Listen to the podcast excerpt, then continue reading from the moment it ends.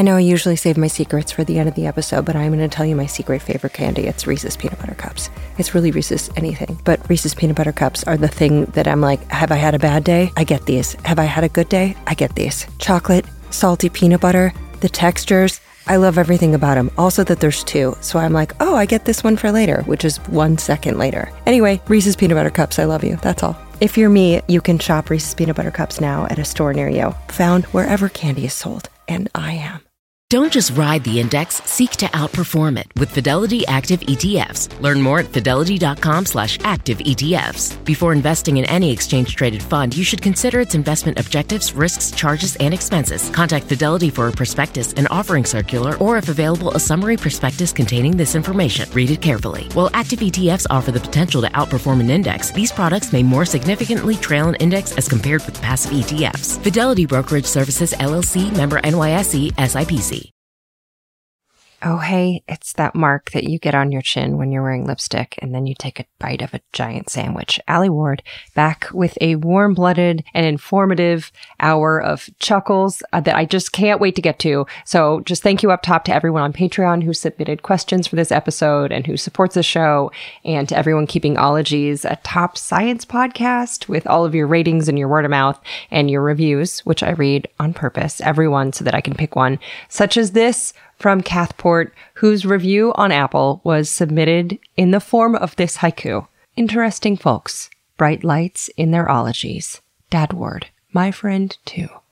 Cathport, I loved it. Thank you. Also, thanks to that one car guy named Frank and Anonymous718 for leaving your first ever podcast reviews. And Lizzie's, thanks for dreaming about me next to a campfire. It sounded fascinating. Okay, mammology. So, mammology comes from the Latin for titties gentle folks. And we're going to get so into that, I can't even tell you.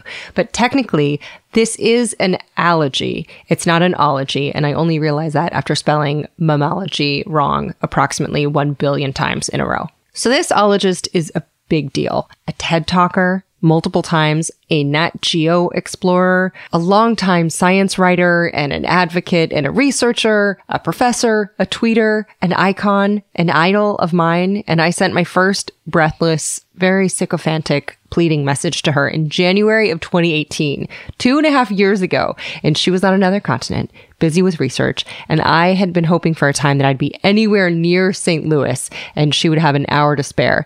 But time and remote recording finally brought us together. She hails from Tennessee and got her bachelor's degree in animal science at Tennessee Technological University, got a master's from University of Memphis and a PhD from University of Missouri, St. Louis. She did postdocs at Oklahoma State and at Cornell University. She's currently an assistant professor of biology and urban ecology and mammalogy at Southern Illinois University in Edwardsville and is also an organizer of this week's Black Mammalogist Week, which runs September 13th through 19th.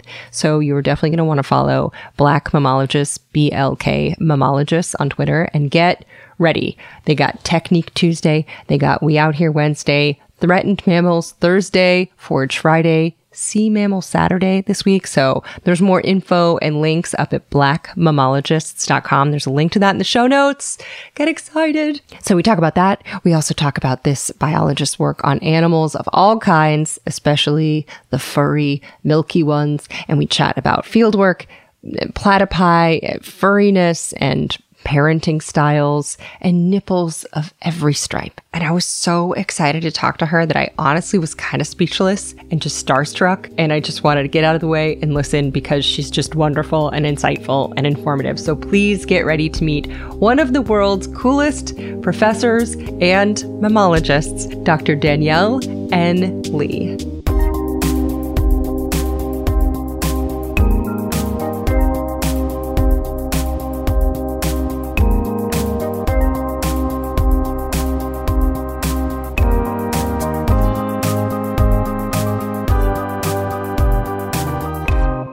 I'm ready, set.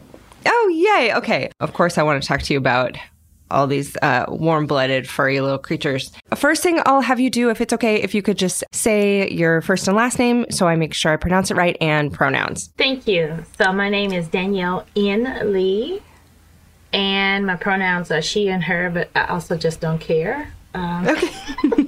uh, And, and I'll tell you why. So, in, in the process of doing my research in Tanzania and learning Swahili, there are no gendered pronouns in Swahili. Really? They they don't exist. They just don't exist. Like because I kept asking, and I was I realized that because people who speak English would constantly mi- get their pronouns mixed up. They would say he and she interchangeably.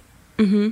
And I thought it was oh, it's because they don't know English very well. No, it's because those words are the equivalent. He and she are equivalent in Swahili because he and she don't exist. And so that's why it's just like so. This is all a construct. It doesn't ah. matter. That's so beautiful. That's so good to know. And this is the first time I've asked that up top because I had uh, a listener say, "Hey, could you just start asking?" Because that kind of normalizes it. And It uh, does, but I also just realized it's a very English thing. Mm-hmm. It's a very well. It's a it's a language. It's not not just English, but I suppose it also matters in Latin languages as well. Mm-hmm. yeah, But like that's very language specific. This doesn't mean anything in parts of the world where there's no gendered pronouns at all. oh, that makes my day. By the by, thank you that queer Yana on Twitter, whose partner goes by they them. Yana says that cis folks can help normalize using and asking pronouns, and that the acknowledgement really means something. And I would never have learned that about Swahili. So aces. Can you tell me a little bit about um, your research that you that you did in Tanzania? Absolutely. I study giant pouched rats. Um, for those who get the reference, Princess Bride, Uh, yeah. I study ROUSs. Rodents of unusual size? I don't think they exist. They are large rodents um, that look like rats. They're not rats proper. Um, they look like rodents. They're, they're, they are rodents. They're rat like rodents. And uh, I'm holding my hands up across my body, but anywhere from nose to tip of tail, they can go anywhere from two and a half, one and a half to two and a half to three feet long. Ah! what is, was it like the first time that you saw one? The first time I finally got to see one, I was just like, I can't believe this thing. It's it's big. It's it's the size of a cat, like a nice sized house cat. Like they're cat size. they're very strong. They're very fast. They are smart. They are the rats. They are the um, the rats of NIMH. We can no longer live as rats. We know too much. Mm-hmm. They are they. They no, and I mean that. So the first ones we got, we got a shipment from Ghana, Mm-hmm. and we house them in rabbit cages. Nice place. Spacious. That's what we house them in. In hutches, they're that big. Yeah, they're that big. We house them in rabbit cages. They have a lot of dexterity in their hand, like they can grab things very easily. Mm-hmm. And when we get them, we have to process them because they're actually the you can't. They're not actually allowed in the United States. There's a moratorium on shipping African rodents, and this particular rodent in particular. Because in 2003 there was a monkeypox outbreak, and this rodent, this species, is responsible for it. So they're they're on the the no fly list. So to get them, you got to have all special permissions, and you're tracked by CDC, and we have to do all these tests and submit them, and you have to submit uh, saliva swabs to make sure that they don't have monkeypox. Oof. Okay, I know you're like, what's monkeypox? And it's a virus. It was first discovered in captive monkeys in 1958. And in 2003, there was a US outbreak that, according to the CDC, involved 47 confirmed and probable cases of monkeypox. They were reported from six states. Sorry, the Midwest it was all you. And all those cases stemmed from prairie dogs, which were infected by Gambian pouched rats that an exotic wildlife importer from Texas brought in. And if you're again like needing a visual, so these pouched rats, they weigh like four pounds. They average two to three feet long, some not including their tails, and they have kind of big, cute pink ears. So imagine like a chihuahua with a long tail and a Mickey Mouse hat, or like a possum, but the rats. Just imagine huge rats. And I remember when it happened, so I'm assisting the vet who's swabbing the their their back of their mouth, their cheek pouches. That's why they're called pouch rats. They have cheek pouches like hamsters. Oh, And one of the rats, I swear, it looked him dead in the eye. And he reached with both hands and he grabbed the swab and he yanked it out of his mouth. Oh, And everyone who was there was me, and it was a graduate student and the vet, and we all looked at each other and said, "Did anyone else just witness that? that just happened."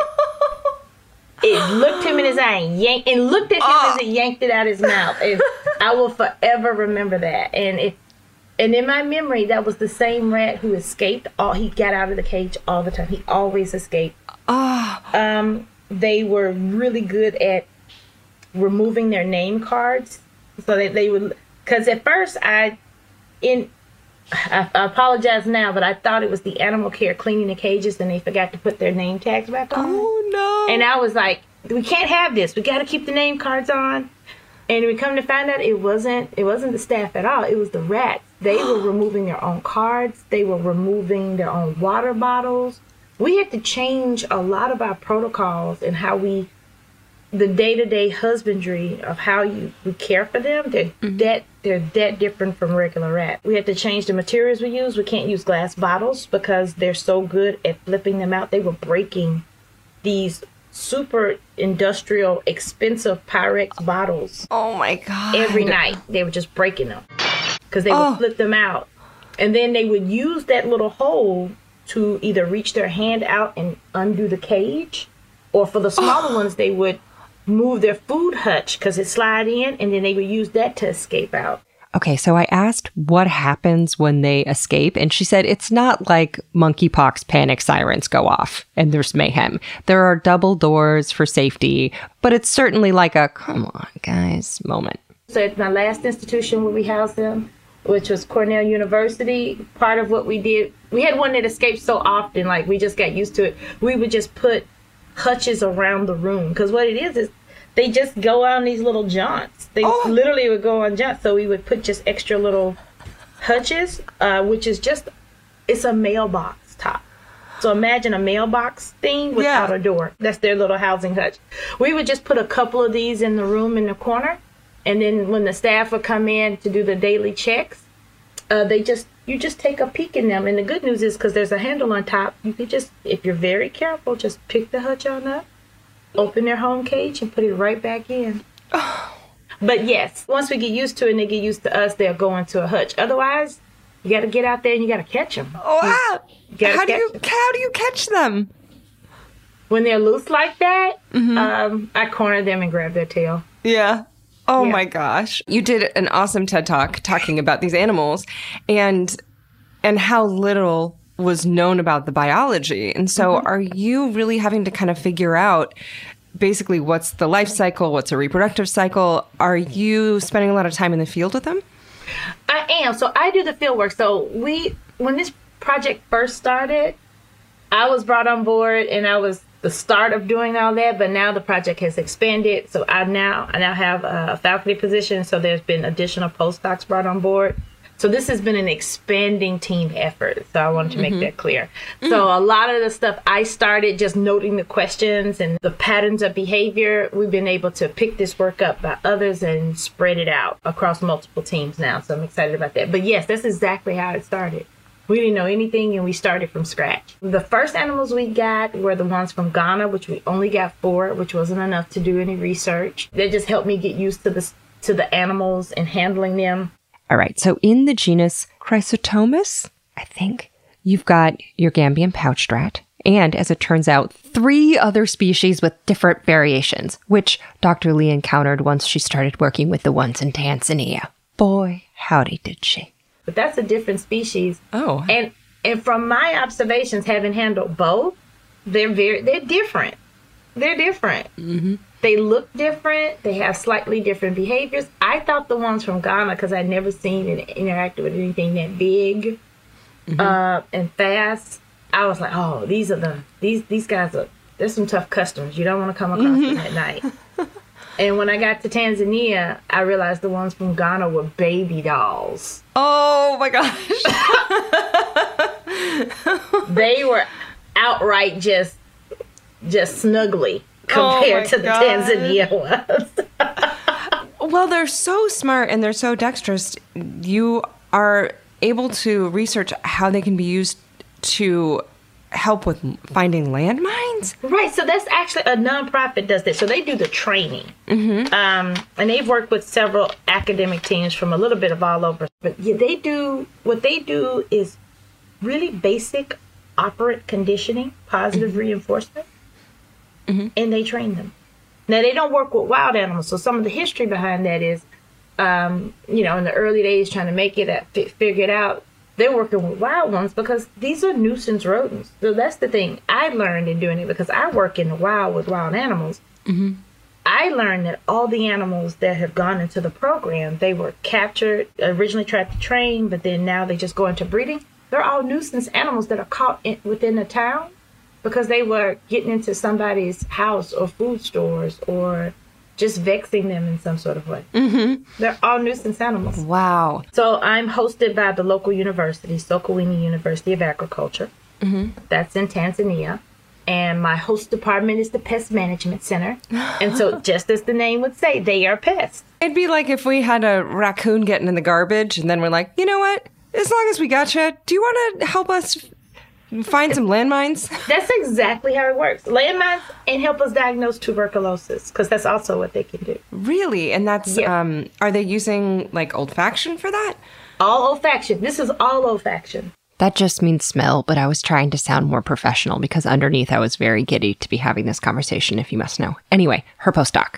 So the postdoc that's at Cornell now, Dr. Angela Freeman, she's been doing some amazing, again, basic biology and descriptive studies looking at really focusing on their olfaction.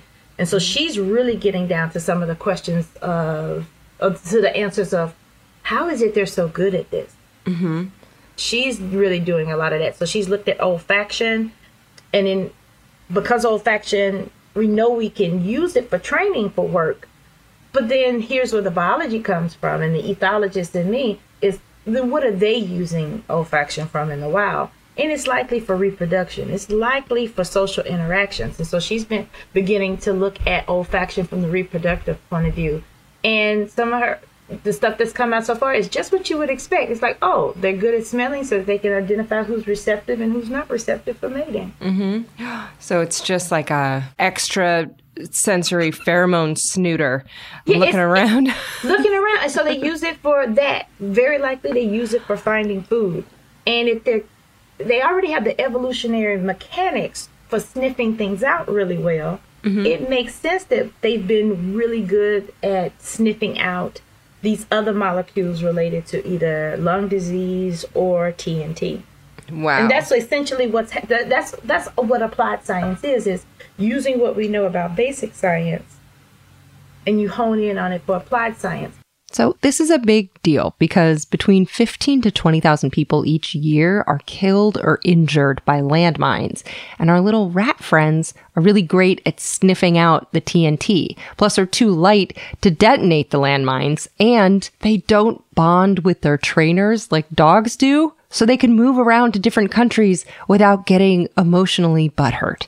Now, Dr. Lee notes that we know a lot about dogs, but not enough about these rodents of practically dog size. the reason why the like in my TED talk I talk about that they put the applied science the um, organization that that trained them they put the applied science in front of the basic science and they had a lot of trial and error and what and the reason why I talk about that is because when we don't take our time and invest in basic science you'll you'll lose a lot of time. And that's mm-hmm. what happened. It took them years and years and years to kind of perfect their protocols. And they're still working on perfecting their breeding protocols simply because they didn't understand what's their breeding ecology what's their mating system. So what i do i study them in the wild. So i take trips now at this point when i'm able to leave the country about mm-hmm. once a year once mm. every other year really trying to find out where they live and how they live. So finding and marking nests. Who lives there? Who's visiting there? What's trying to estimate um, their home ranges or who overlaps with whom? And this story is still, as much as I find out, I'm still figuring things out. So, one thing she's discovered in her research is that depending on the age and the sex of these super sniffer rodents, they use their space differently. Also, they like to get down. like many mammals, they're probably not monogamous. Mm-hmm. And that there's lots of visitation and checking up on one another. so olfaction is very important. But then one of the things that's always been an issue since I be- began visiting there since 2012 is the fact that if I were looking at my data as far as age ages of individuals I trap, you never trap young ones. You never trap babies. Never. Really? They don't come above ground. Oh. They don't come above ground. And then when I'm talking to my host, so that includes my host at the university, includes my technical host, and so the person who I'm amazingly indebted to is Shabani Lutea. So he's a he's a tech at Pest Management Center, mm-hmm. and he's truly the authority on pouch rats. I, I I just get to work with him. I'm very, very lucky, and I get to codify and I get to work with him. But he's taught me everything I know. Uh, he's the one who's caught every single animal that has gone into that training program. Like he really is that person. And he was the one who, as I'm out with him catching animals for my research, that's when I kind of start putting the story together. He was like, "Yeah, all these animals came from basically the equivalent of his backyard." Oh. His backyard and throughout his neighborhood. So like I, I literally can I spend I spend a lot of my time on one street. Uh-huh. One street is notorious is has contributed more to saving lives and repatriating land. from- uh, Unbelievable. from one whole street. Oh my gosh, There's one street in, uh, in yeah in Umtawa, Umtawala, which is a we would call it a neighborhood. So a neighborhood in Morogoro, this working class neighborhood in Tanzania has done more um, for that. Uh, but in the in the process of doing that, in the process of spending time with these families, in the process of them letting me not just come in their house but tromp all through through their property, that really started awakening me to thinking about so what does this research mean to them? Like this is an animal that bothers them. But Dr. Lee says, in their eyes, Yes, it's nice and it's great that it saves lives, but they're literally like we've been catching rats for years and giving them away or getting rid of them because they're bothering us. When is this research going to mean something to us? Mm-hmm. And that really stopped me in my tracks, and I started thinking about it. I was like, "You're right. You know, I need this research has to matter now." And so, trying to understand their habits and what makes them good at exploiting these things is now is now what I'm focused on specifically, trying to understand their distribution and their movement patterns such that we can come up with solutions to help people to either divert these animals from coming into their houses or coming onto their property. Mm-hmm. But it's interesting. Despite all of that, folks don't, they're not overwhelmingly antagonistic. Their feelings aren't overwhelmingly antagonistic. Like they'll say they bother me, they vex me. Could you do something about it, please? But like it doesn't come off as, you know, I'm ready. It's, it's not like the groundskeeper of Caddyshack. you know? and they have every right for it to be. My foe, my enemy, is an animal. And in order to conquer him, I have to think like an animal. Uh, this is what I'm learning. So this, I'm going to be very clear. This is what I'm learning as, as an American, as a Western scientist doing science in a place where people have a historical and indigenous relationship to an animal. Like I, I really believe that's a very Western way of thinking of it. Like mm. this idea that you have to, that human wildlife conflict have to all be contentious, or people mm-hmm. have to feel antagonistic against it just because there's a conflict. I, I really, I'm really beginning to think that is a construct that we've created because we compartmentalize ourselves outside of nature so much. yeah. And so, yeah, it- vexes them. But they also, you know, it's it's not a deal breaker. In other words, people haven't picked up and moved, you know. You know, and they need so sometimes it comes down to what better resources can we provide for people. So some of it is, you know, if we had better resources and infrastructure for how we built our houses or the foundations, what materials are available to people for laying the foundation of their home. Mm-hmm. It could some of these some of these issues could be addressed for that. I'm, it won't fix all of them, or it could come down to if we had infrastructural grants so that more people had indoor plumbing because they usually I found them accessing near the out, we would call it an outhouse. Mm-hmm. So their their toilet. Mm-hmm. Well, if folks have indoor plumbing, this isn't an issue anymore. Ah. I've come to realize there's so many different ways to think about this. Uh, and some of it just comes down to if we're just sharing, you know, intellectual capital resources with one another in different parts of the world.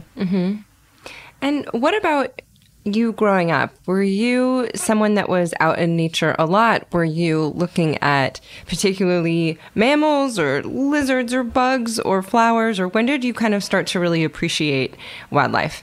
I, I always like I was an outside kid, so I grew up outside. Uh, my mom was worked in Parks and Rec, so I got to go. I went to work with her every day. So, Ah, that's so great. like childcare was a minimal thing. I, I, I got to hang out in tow, so I spent my days outside on the park, outside in the park, in the front yard, backyard.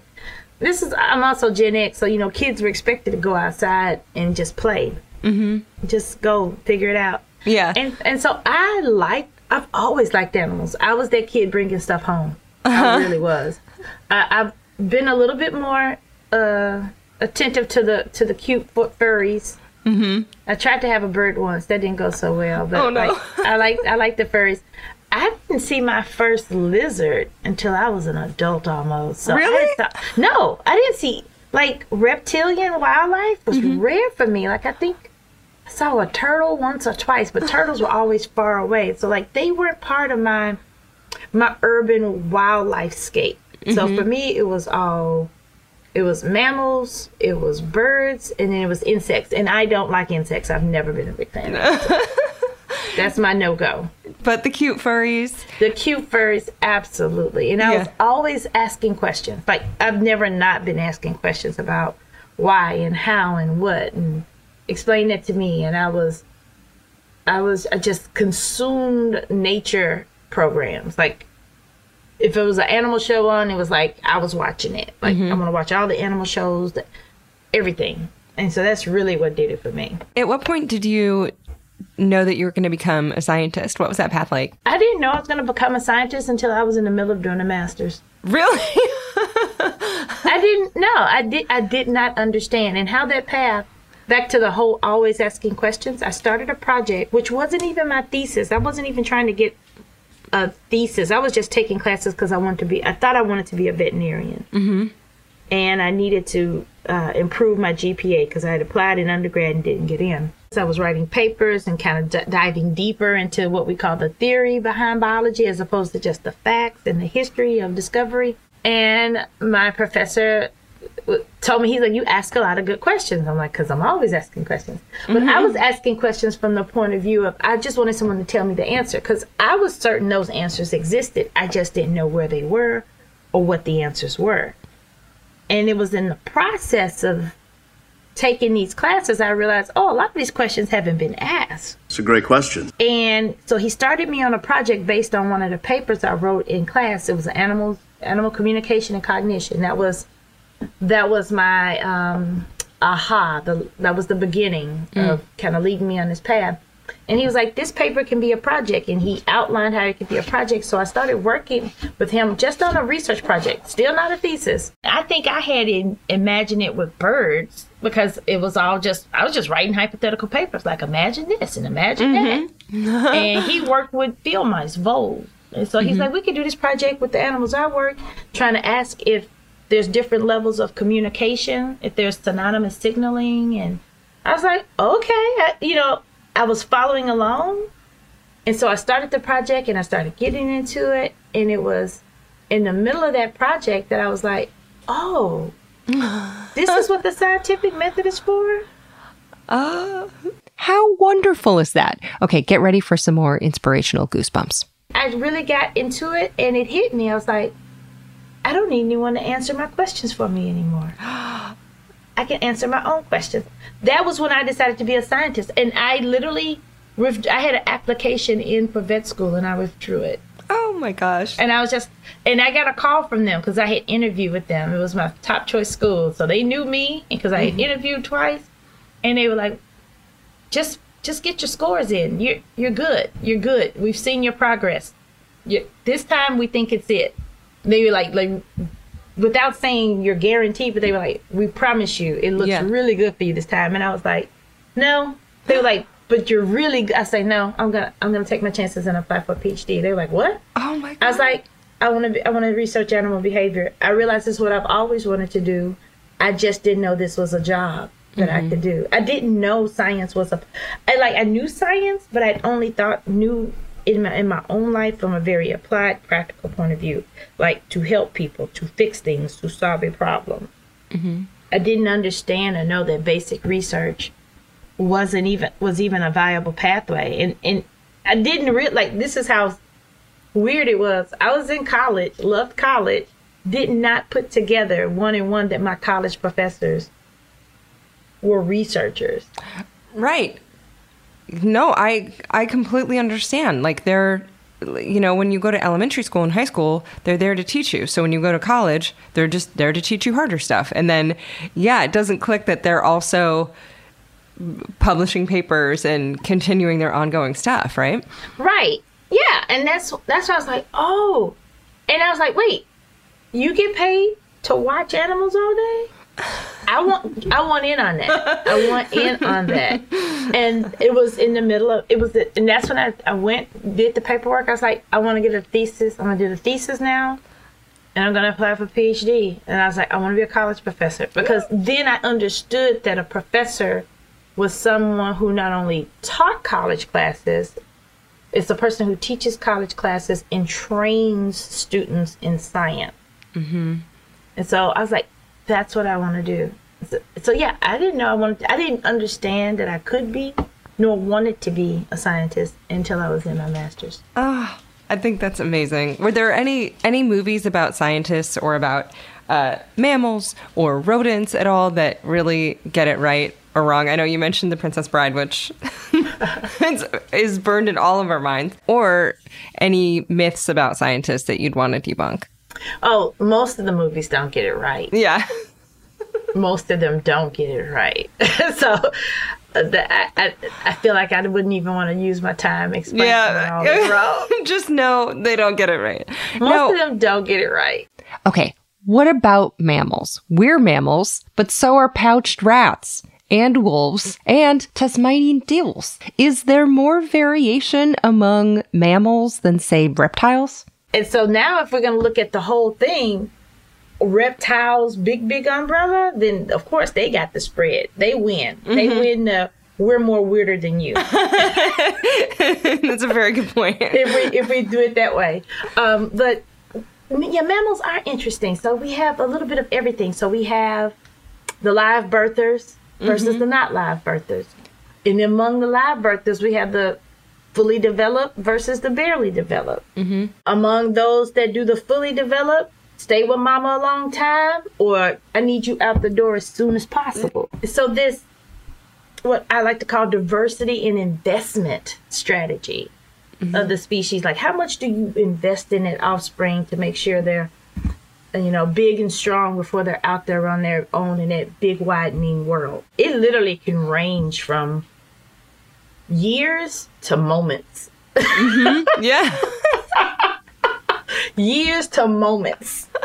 like, why why do you think that is? And what influences that? So it's a lot of things that influence that. Some of it is evolutionarily like you know, just part of it is you got to work with what you got. So, you know, if you're a certain type of animal, you're kind of locked into that strategy. So, as humans, we're locked into you know, these long gestational periods of nine to 10 months. We're lo- locked into these long post birth periods of nourishment of at least two to three years. And even then, just because they don't need to suckle milk anymore, they're not really out there. They You just can't set them free at seven. Yeah. just can't set them free. They, they won't make it. So we have this. So part of it, is, but as humans, like the fact that you're born a human, you're locked into that strategy. You just can't decide, I want to be like a you know, I want to be a mama kangaroo. Mm-hmm. And I want to drop this egg in five days, and that's it. Like, there's nothing you can do about that. Evolutionarily, you're locked into into whatever you are because of your species. Mm-hmm. So part of it is evolution, but it's also ecology. In other words, so where you are, the time you are, how much space you have to do your business and make a living. All these inputs determine how how you make a living and how well you live. So all these different evolutionary pressures, like if you're dodging predators constantly, or if you gorge food and then store it really well, or if you have a fast metabolism, those will affect your internal furnace. And if you're like, I need to know more about thermophysiology, definitely listen to the thermophysiology episode of Ologies with Dr. Shane Campbell Staton. His episode is amazing. Also, check out his podcast, The Biology of Superheroes, which is so good. Okay, but yes, evolutionary pressures and hot blood. all these different strategies determine a lot of stuff. So, like going back to comparing birds and mammals, so we're both warm blooded. And so, in order, for, in order for gestation, in other words, for your babies to develop really, really well, and this is across all species, even for reptiles, you got to have that right temperature. Got to, got to, it literally has to cook. When we say it's been in the oven, it literally has to cook. It has to cook, and it has to cook at the right temperature. Too hot or too cold, you mess up the whole recipe. Nothing's gonna, nothing is not gonna happen. But there's a few different ways of doing it. So a lot of reptiles, they drop their egg, they put it in the soil, they cover it up, they do a little kiss, throw it up to the sky, and be like, hope it works out. like Mama reptiles, like I did a little temperature check. This ground is about right, and I know I'm gonna be gone for forever because I ain't gonna never see you again. Yeah. Hope this stays. Literally kiss up to the sky, and I'm out.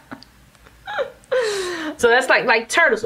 Birds, on the other hand, are like, you know what? I still got to get this temperature right, but I still need to be able to move a little bit here and there to go get some more food. Because carrying on these eggs, they're heavy. Mm-hmm. They're heavy. Female animals, when they're gravid or when they're sitting on a nest, they got to be careful because it makes them easy pickings for predators. Mm-hmm. So that's the reason why you know Mama Turtle holds on to them to those eggs as long as she can. Yeah. She incubates them and cooks them. After a while, she's like, I'm too slow. I'm going to get gobbled up by these sharks or whatever else is out here in the water. I got to drop these eggs and lighten my load. Mama Bird is very similar, but she's like, you know what? I can kind of get up and move a little bit. So, what I'm going to do is, I'm to make this really nice nest. I'm to insulate it as much as possible. If there's a partner involved, we'll take turns sitting on it and keeping it warm. But like they have to be careful with that too. If they stay gone too long, that throws the temperature off. Back to the cooking. Like, oh, mm-hmm. mess the recipe up. what happens in mammals is, you know what? I need to be able to move and I need to be able to keep the temperature going. So what female mammals are uh, able to do is they're able to keep their babies with them at all times. They know their temperature is going to be right. They're going to go where they go. There's still some trade-offs and loss of movement and dexterity, but compared to other species, like female mammals are able to still get quite a bit done. Mm-hmm. Even though they're pregnant up until the last day. So that's why some have strategies of sitting still in the end. But like think about cats. They stay hunting Yeah. till near the end. You know, but so that's so that's one of the advantages. So like we have these trade-offs, but like that temperature control is really important. And what we see are these three very dramatic strategies for that temperature control across the three main groups of vertebrates. Mm-hmm. Drop them off, wish for the best. Yeah. Drop them off, but keep up with them. But if things get real, real bad, I'll bug out and I'll start all over again. or this, we are all we in this together. That's that's the mammal. We are in this together. Oh my god. I got you and you got me. Oh my gosh. Um, I have so many questions from listeners that know that you're coming on the show. So yeah, I announced that you're coming on and everyone's like, ah. So I could ask it, but I would rather let them ask it. Um, uh, okay. Okay, we're going to let those questions cook a second longer while we take a quick break to hear about sponsors of the show who enable us to make a donation to a cause of the ologist's choosing. And this week, Dr. Lee chose SEMLink, that's Science, Engineering, and Math Link, which is a nonprofit. It was founded in 2005 by Tokiwa T. Smith in Atlanta.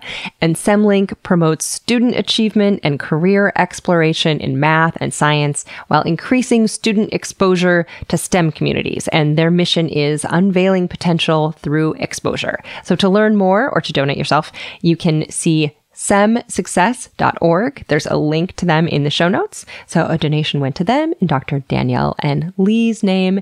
Thanks to some sponsors of the show who you may hear about now.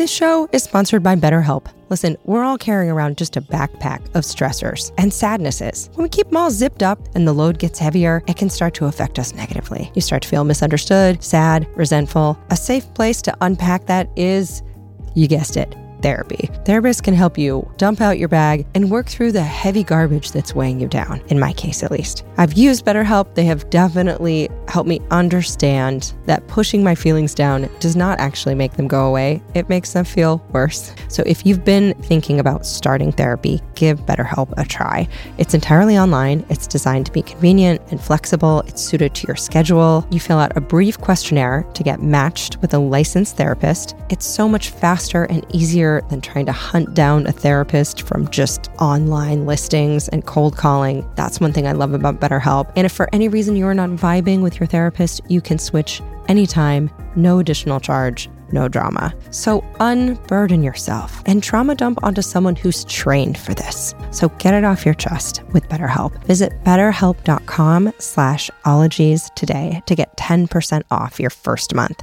That's betterhelp, H-E-L-P dot com slash ologies. Oh, KiwiCo. We love you. Kids love you. Parents love you. Uncle Allie's love you.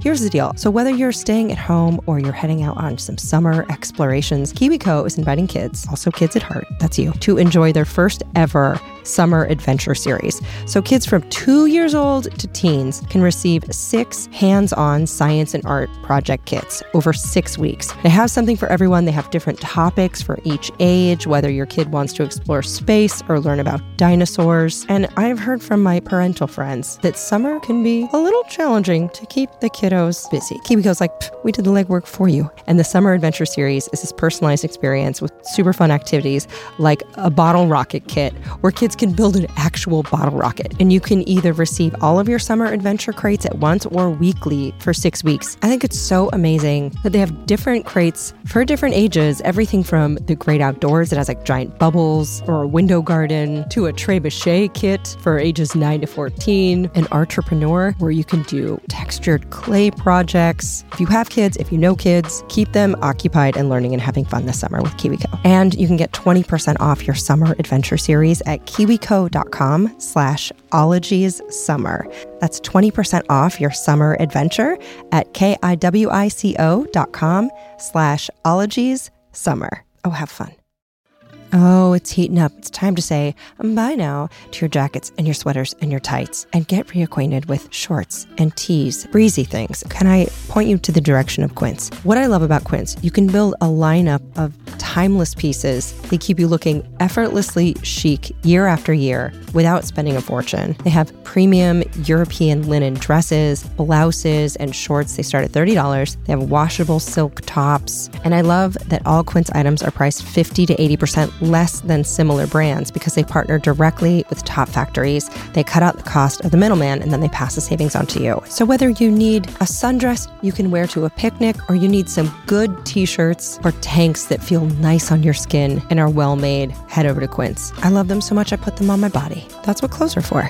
Get warm weather ready with Quince. Go to quince.com slash ologies for free shipping on your order and 365 day returns.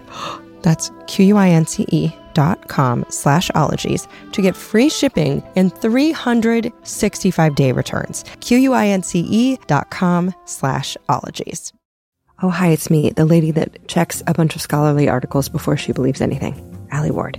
And I feel like we are similar in that we have a fair amount of skepticism and we like to dive deep and find out what the actual facts are. This is why when it comes to any kind of supplements, I enjoy Ritual, which is a female founded B Corp, meaning that they're holding themselves accountable to not just the company, but also to the health of people in our planet. And their clinically backed essential for women 18 plus multivitamin has these high quality, traceable key ingredients in bioavailable forms that are clean. Only about 1% of supplement brands are USP verified, and Ritual is one of them. So I like being able to trust what I'm putting in my body. From an aesthetic standpoint, I'll also tell you that Ritual are beautiful little vitamins. They look like lava lamps and they taste like mint. So taking my Ritual is part of my, I guess, morning ritual. I, that's probably why they named it that, and I didn't even think about it. Anyway, no more shady business. Ritual's essential for women 18 plus is a multivitamin you can actually trust. So get 25% off your first month at ritual.com slash ologies. You can start Ritual or add essential for women 18 plus to your subscription today. That's ritual.com slash ologies for 25% off. Down the hatch.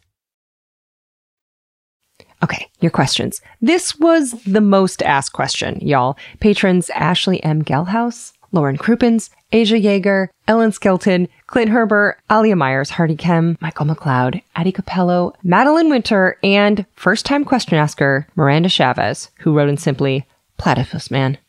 What the fuck? What is happening with the platypus? Uh, Natalie Landon Brantz is first time question asker. Um, essentially says like why why are they so weird do do they even have nipples what they've got eggs and venom but they're a mammal what's happening Yeah. All right. So platypuses are mammals because they meet the what I call the base criterion of what makes a mammal a mammal, and that is they make nourishment from mammary glands. Mm-hmm. But they don't have nipples. So you would think nipples, so you can have mammary glands without nipples. So what happens with the platypus is they have tufts of hair. So we think milk glands are actually just special sebaceous glands, those special little glands that hang out around hair anyway. Mm-hmm. So that's what we think mammary glands are. Still re- deep research needed to figure that out, to be honest. oh wow But so they make nourishment still. They make a milk, but they don't have nipples. And so basically the babies just kind of suckle on little tufts of hair.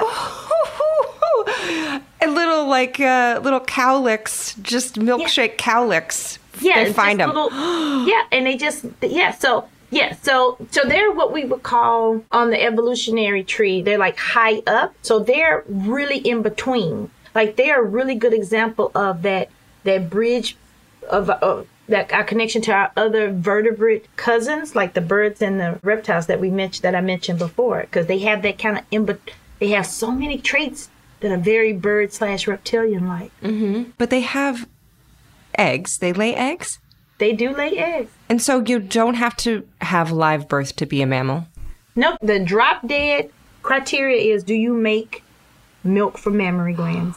That's where the word comes from mammal, mammary. so it doesn't matter if you drop some eggs or have a bill It doesn't.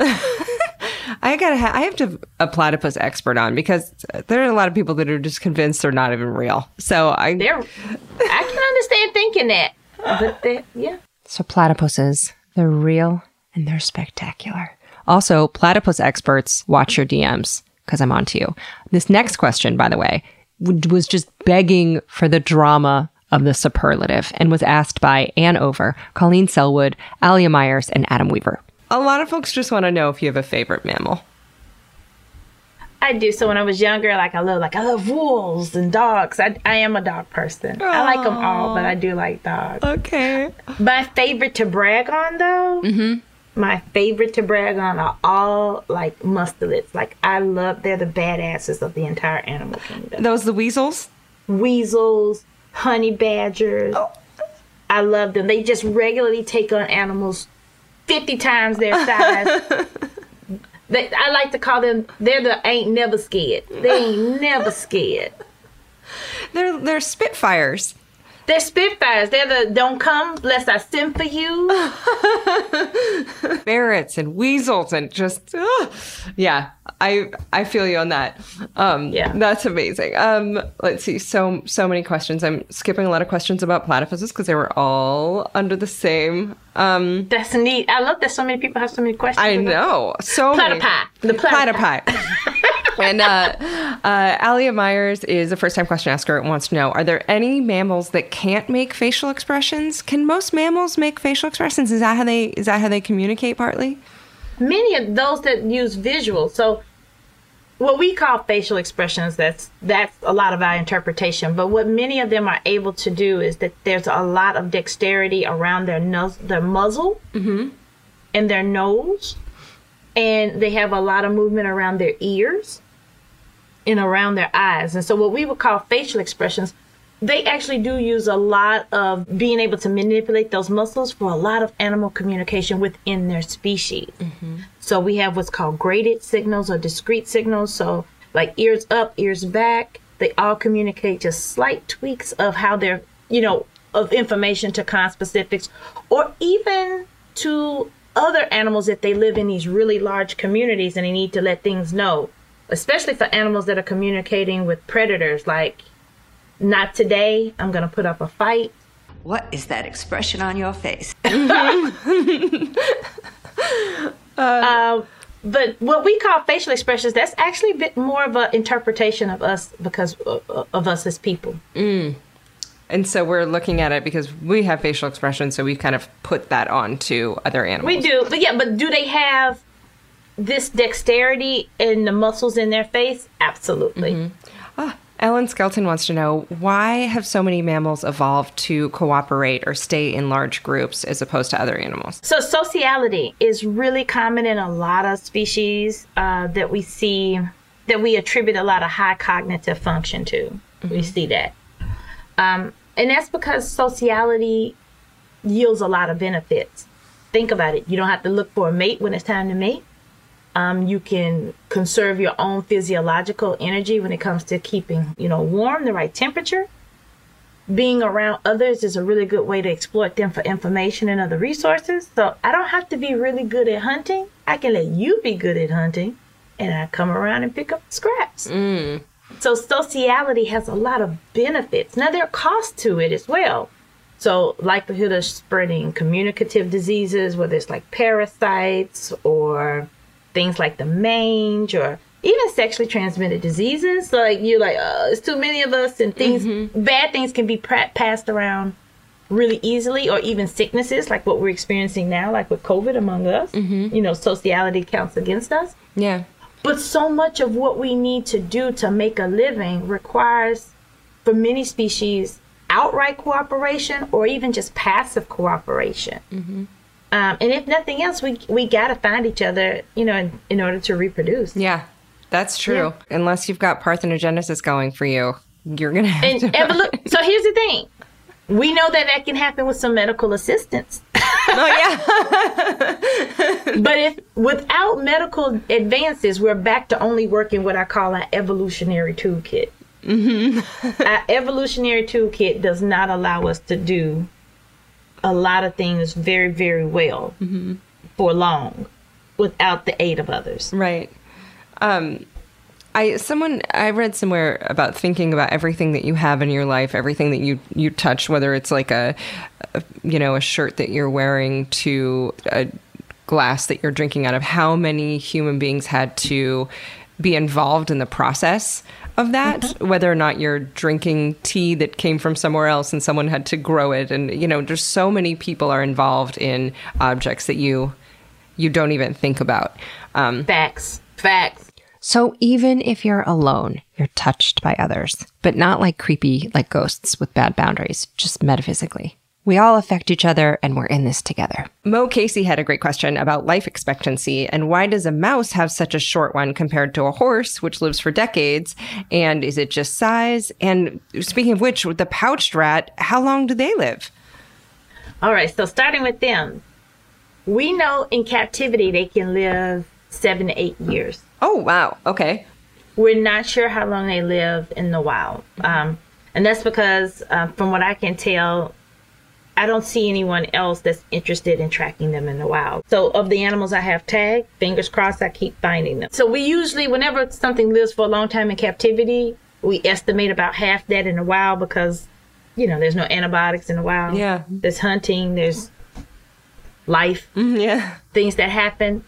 The reason why different things live at different times is not just about size. Size is a correlate with it, but it comes down to what's happening with them physiologically, their metabolism, how long something takes. So being large enables you to avoid a lot of predators. So that's so big things don't have as many other things that can take them out. If you're not taken out, then you can live a long time thereafter, assuming everything else in your body is in pretty good shape. You just got to get through that that scary small period of your life. Ah, So small, so fragile. So that's one of the reasons. So once you get past that that scary juvenile period, then you can pretty much live until what we call that natural death when your body just wears out. um, but little things live for a short period of time because part of it is their metabolism. Their metabolism is real fast. They're, they're they're burning themselves up. We don't use that. That's not technically what's happening, but that's just one way to envision it from a lay position. Is that they're they're always going. Mm-hmm. But the other thing that you got to keep in mind for things like mice is they don't tend to die of old age. Hmm. Like we really take for granted as people that most things don't die of old age. They just are predated on earlier yeah, on. Yeah. predated on, or you or you just kind of die. You just return to the earth in the arms of the angels. but mm. uh, so that's but yeah, they do have a relatively shorter lifespan. Like so in the so mi- small mice species can live one or two years. They don't tend to. Mm-hmm. yeah. but yeah but that's that's part of it and so like basically you like you accumulate these effects and so longer lived animals we tend to see what we call um age related like disease what we call natural causes of death. So things like you know diabetes or heart disease or like later onset diseases either due to metabolism or structure.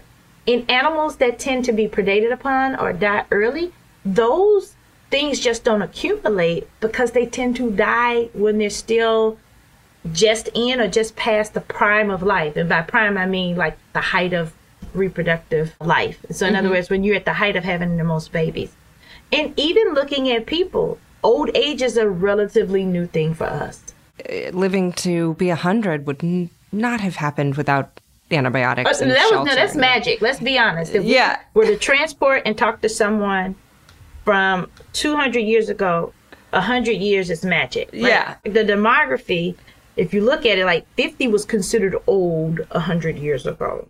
Our 50 isn't our parents' 50 either. Yeah, yeah. So No like. I, we we technically so back when my mom was you know younger, 55, 60 seemed oh even like the image of what a 55, 60 year old looked like is completely different. Like we started joking, you know, saying oh today's forty is thirty. Yeah. you know, starting with Demi Moore. Yeah. because she you know she's defying, but that's that's actually becoming progressively true.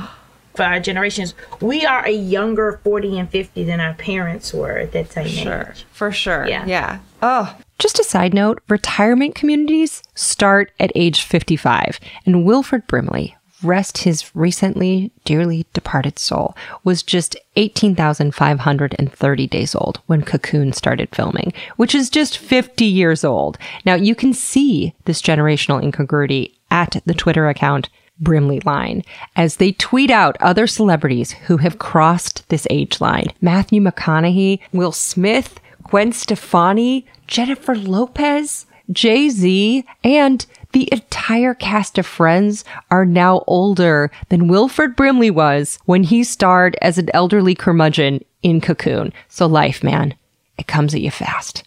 Oh, Ferris Bueller crossed it eight years ago, but he looks good, right? Okay, speaking of ancient things, this next one was asked by patrons Scott Sheldon, Megan Walker, Vincent Hydet, Fernando, and Mark Chavez.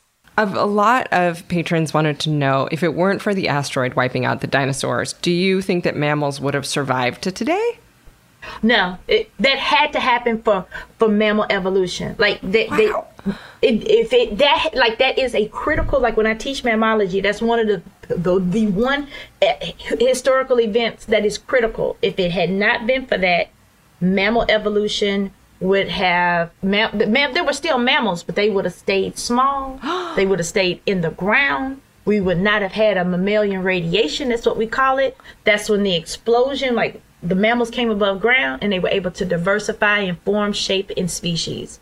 If the dinosaurs hadn't died, none of that would have happened. We would not be here if it had not have been for the KT event. Really? This is Absolutely. literally the first I've ever heard that. That's amazing. Yeah. We uh, it said they had to go for us to flourish. Uh, is that why there are, say, 5,000 species of mammals, but like 30,000 species of beetles? Insects have been around for a long time, so they they've experienced some radiation as well. So there's been more mammals and we've lost some, but what we call these radiation events, in other words, so think of radiation as spread out. Mm-hmm. So it's not just spread out physically, geographically across the globe, but it also comes with this diversification and new form and type.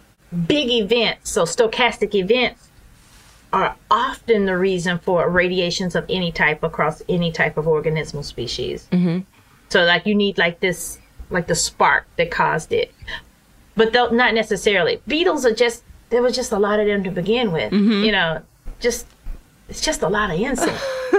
just a lot of Your favorite, which you love.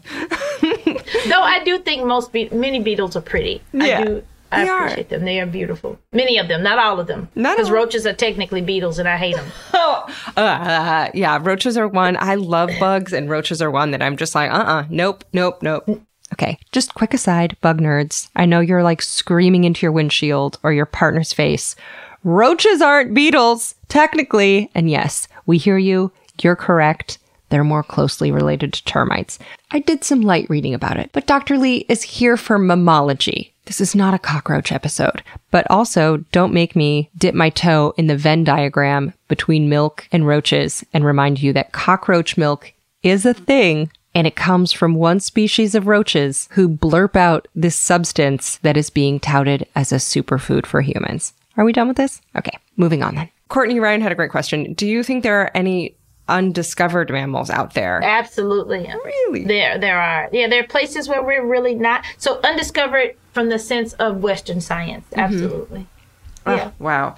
Um, let me see. I want. Oh, first time question asker MJ Kayla Queen, who um, says I love you both and is excited you're on. Um, Thank you. First time question asker says uh, I love mammals. Why are some people afraid of mice? Do you think? Uh, You know what? I can't speak for everyone, Uh-huh. but are they afraid or are they startled because it just shocks you to see something scurry? Uh Uh-huh. And so even I, so I'm not afraid of rodents by any m- means. But if I catch something in the side of my eye moving that I wasn't expecting, I'm going to jump. Yeah. That's a very normal startle response. So I believe it's natural to be startled by them. Mm-hmm. But I wonder if this whole fear part isn't socially conditioned. Because then we tell ourselves we're supposed to be afraid, or someone tells you, oh, that's a fear reaction, as opposed to, oh, stop, what is that? Let's figure it out. Mm-hmm. Uh, so I don't know if every, a lot of people are truly afraid. I do believe being startled is natural. Yes. Uh, I think that's why um, some people are more afraid of certain bugs too, because they're just faster. You know. It's the startle. Yeah. It's, and so for me, and that's what I mean. I don't like them. They sneak up on me too. Yeah. Like it. I don't like. Roaches are really fast, but like uh, a pill bug, no one's ever like, ah, what is it? You know. You know what? I played with roly polies as a kid, and I loved them. right. So roly polies, I'm okay with. Yeah, they're so slow. Um, a lot of people, and I will include this in a side, want to know what is up with the variation in the number of nipples. Looking at nipple conscious listeners, Anthony Stoll, Elliot Warden, Jasmine McLean, and first time question asker, Jakob Joaquin. So hold up, even in pouch rats, I have counted like the females in my colony. Some females have seven, some have eight, some have six. Oh, Huh. So because that's usually a very species specific thing. Like that's one of the things we could say, oh, this species has this number of nipples and that one that. And so we were trying to figure out how can we differentiate, let's say, the d- species that live in West Africa versus those that live in Eastern and Central Africa. And some early one or two papers were saying, oh, the West African ones have six nipples and the East African ones have eight. Yeah, I hmm. can tell you for sure that is the, the jury's still out. No. I have counted animals I've caught myself from the exact same place, same species, and I've caught literally six. I've counted six, seven, or eight nipples. I had some females with odd number of nipples. well, okay. Marky Mark's got three, and he's a a dude. So Yeah. what's up with dude nipples? Third nipple, I'm not aware of that. You're not aware of that? Is Yeah. it true? Do you have a third nipple, Mark? Yes. So you know, just carryovers. So like, So, so one, there's some evolutionary uh, biologists who say it's because males, males either historically may have been able to produce milk back in the day, like evolutionarily back in the day, and then it was lost, or it's just a physical vestige. So it's a vestige just left over. And so it's like, ah, that's just part of the form. It doesn't mean anything. So you have all these just leftovers. Mm-hmm. Um, but nipples usually usually are a good indicator to the number of young an animal can support at a time. Ah. So if you birth triplets out there and you're listening to this, my heart and at least one extra boob go out to you. I mean, I would definitely donate them if I had extra nipples, like Marky Mark and his funky bunch of three. And by the way, those are called supernumerary nipples. Zac Efron is a member of the Triple Nipple Brigade. Harry Styles isn't because he has four nipples. Isn't that fun to know? About one in 500 humans have bonus nipples. Most people think they're just moles. So if you have a bumpy birthmark somewhere on your milk line, aka between your armpit and your crotch, take a closer look. Although, surprise, nipples have shown up on backs, on faces, and in the case of one 22 year old Brazilian woman, the sole of her foot. She went to the doctor in 2006 to be like, hey, is this thing I've had on the sole of my foot normal? And they were like, yeah, it's a normal nipple in a really creative place. Can we take 4,000 pictures of it? It rules. Also, if you're wondering why approximately half of humans have perpetually swollen breasts, while all the other rodents and mammals don't need sports bras unless they're nursing, one theory is that as humans evolved to walk upright, and our derriere areas were less swollen in estrus, there needed to be an indicator of sexual maturity that was closer to eye level. Although, judging by the phrase, my eyes are up here, buddy, perhaps face nipples would have been the better adaptation. But back to the mammals, that Dr. Lee studies. I'm, we're still talking about nipples, though. What about, um, do male rodents have nipples? They, no, know what? Let me think twice. Do male dogs? They do, but they stay really, really flat uh, and flat to the uh, body. Oh my god, that's amazing. And but so here's the other thing in a lot of mammals, males have hair on their bellies, and that's one of the things four-legged females lose if they're a hairy species. They'll lose that hair. That's that's also another indicator of. We can sometimes use it for indicator of sex and reproductive condition, is if her belly is bald or not. because if her belly's bald, that means she's she's at the very least brooding some babies because they got to be able to get to those nips. oh, they gotta be able to find them. And that and the babies rub it off because, like in the process of nursing, babies are pretty rough on that on that underbelly. Mhm. You know, when you see like an older guy who doesn't have any hair on his legs from like the knee sock area down. yes, no. Just worn off. just worn off. Oh yeah. my god. Okay. Uh questions I always ask. Uh the thing that you hate about being a mammalogist. It can be as petty or as big as you want. It can be anything from email to cleaning glassware to I hate dealing with poop. I hate poop. Nothing ruins me more than having to deal with poop. do rodents have it smaller poops at least? They are, but I just don't like dealing with the smears and the messes. Oh. Yeah, yeah. But that's where a lot of important information is. Nothing icks me out than getting pooped on, or stepping in it, or smashing my finger into it. Ugh. I hate the poops. Do you have to analyze uh, rat poops? I keep some for, for for it. So I'm beginning. Actually, that's one of the. If I can use this as Yeah. a commercial, I'm looking to form a long-term relationship with uh, some microbiome, gut microbiome biologists, Huh? so that we're able to use that because they they do poop on me. That I feel like that's just free data. Yeah. so collecting it and then asking some really good questions about that. Uh, I uh, I had a scatologist on who is like Dr. Poop, they call her. She's at the um, the Lincoln Zoo in Chicago, but she has 13 freezers full of poops from every animal. And Yeah. uh, yeah, she but if there's a if there's someone out there who's looking to do some studies on perhaps some rodents of unusual size with poops of slightly unusual size. Yeah. So so here's but here's one of the things. Mm-hmm. I can't bring that over. like because of international rules and laws, I can't take samples out of Tanzania. Oh, so what do you you have to do it there? I either have to do it there. So I have some historical data from before they stopped it. So I have some old stuff, mm-hmm. but I'm still working with local mice species. Uh-huh. But that's also kind of one of the things, like cultivating that and kind of, de- like, yeah. Mm-hmm. But that's that's. So I would say my other thing I don't like about being a, a scientist in today's age is it's sometimes hard to do some things based on a lot of the rules and risk. That's the other thing. Like there's rules because there's a risk of bringing disease agents over. I get that. But then sometimes just not having the capacity to do everything because I haven't cultivated all the relationships that I would love to cultivate, not just here, but also on the continent. You know, cultivating relationships with more continental uh, scientists to do more research, having more of it just happen there. Right. Um, it's not like CSI where you have the same person collecting blood swabs is doing No. the footprint analysis and In our dreams. yeah, not what's happening. Okay, what about your favorite thing about being a mammalogist? The travel. Oh, I do science the travel. I grew up uh, in my family. We never got to go on family vacation, so travel was always a dream of mine. I just, I just grew up working class poor, so my biggest dream was to grow up to be middle class. and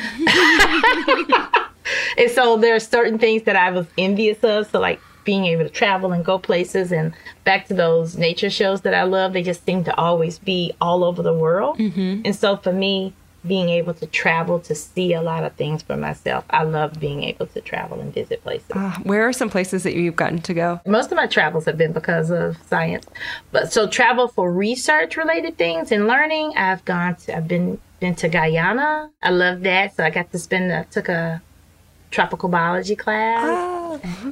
And stayed in the bush, uh, Tanzania. So I've done research in these places. Other places I've been able to travel to talk about my research. So visiting, so Mexico, Canada, Brazil, parts of Europe. So the Netherlands, France, the UK. Oh my gosh. Again, all places I couldn't have gone on my own dime. Yeah. yeah. For real. That's why I, I work in TV too. I get to travel for that. And that, that was a big part of it. Like, Yeah. got to go to So, yeah, Alaska for TV. Yeah. I'm like, "Nah, when would I get to go do that? Never, you know? So, yes, smart. Your passport must need extra pages. Not lately these days, I but know. I do usually get up right to the mark, and I'm like you- telling them, no, no, no, there's a space in there, Fine, right there, right there. Oh my God. Um, oh, and did you want to let anyone know about September 13th, about exciting Black Mammalogist yes, Week?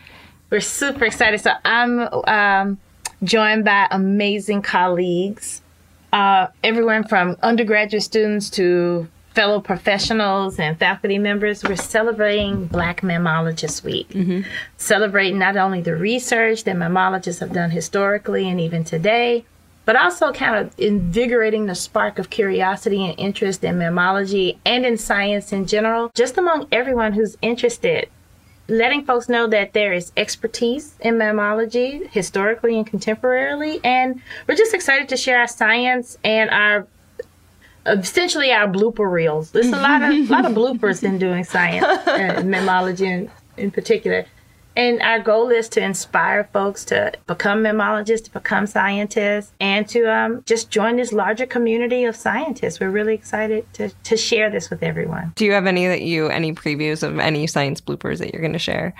I'm probably gonna share when I got bit by a pouch rat. I got bit. Ouch.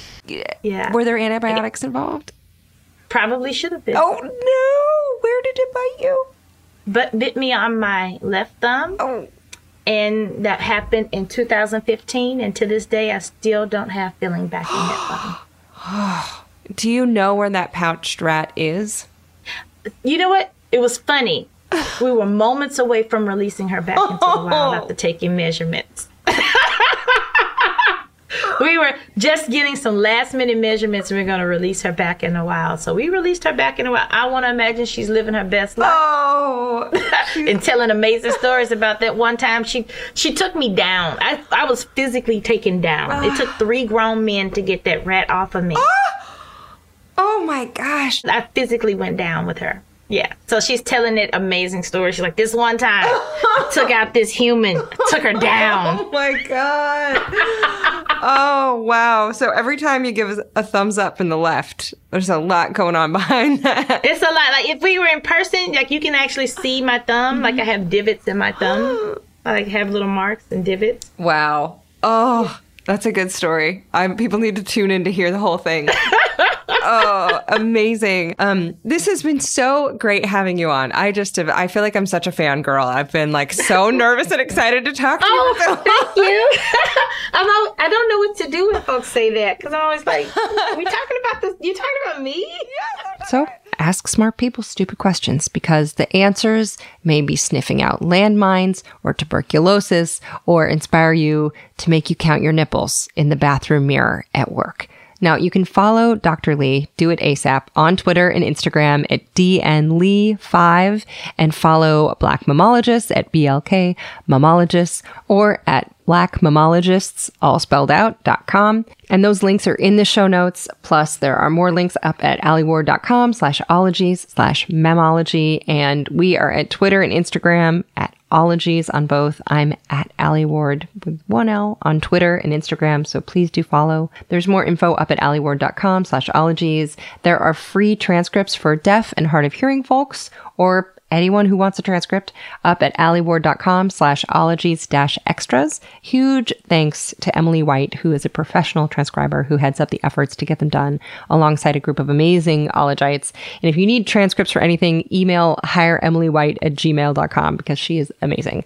Thank you, Caleb Patton, for bleeping episodes for kiddos. Thank you to Erin Talbert for admitting the Ologies podcast Facebook group. Thank you, Shannon Feltus and Bonnie Dutch. They manage merch at ologiesmerch.com. There are shirts and hats and totes and visors, so much available there. Even cozy fall blankets in Ologies print, available at ologiesmerch.com. Shannon and Bonnie also host the comedy podcast You Are That, and they're hilarious. Uh, thank you, Noelle Dilworth, for helping me with all the scheduling because my brain is bad at it. Thank you to assistant editor, aka The Butcher, Jarrett Sleeper, who hosts the mental health podcast, My Good Bad Brain.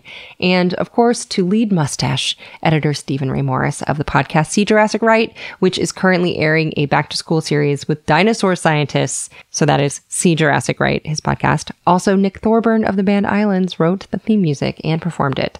And if you stick around all the way through the credits to the end of the episode, I tell you a secret. And this week, the secret is that I read some hack that if you put dish soap on your shower floor and then baking soda and you let it sit a couple hours or overnight and then you come back the next day, your grout has never been cleaner. So I tried it. Y'all, it works. Also, be careful because it's slippery. Nobody needs to fall naked. I was on a date once where a guy told me about how he passed out in the shower because he had hemorrhoids so bad and he cracked his head open. And I was like, this is a lot of information. He also mentioned that he had a fiance, but he was planning on breaking up with her over the phone. And I was like, this is not going to go forward. My point is, don't slip and fall in the shower, but sparkling grout, what a day maker. Okay, enjoy Black Mammalogist Week and then get ready for a very creepy October. Not too creepy, but pretty creepy. Okay, bye bye. Pachydermatology, homeology, cryptozoology, litology, nanotechnology, meteorology,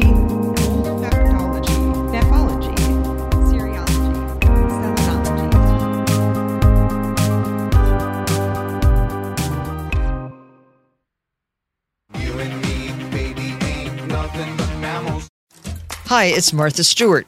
You know, I spend a lot of time thinking about dirt. At 3 a.m., at all hours of the day, really. What people don't know is that not all dirt is the same. You need dirt with the right kind of nutrients.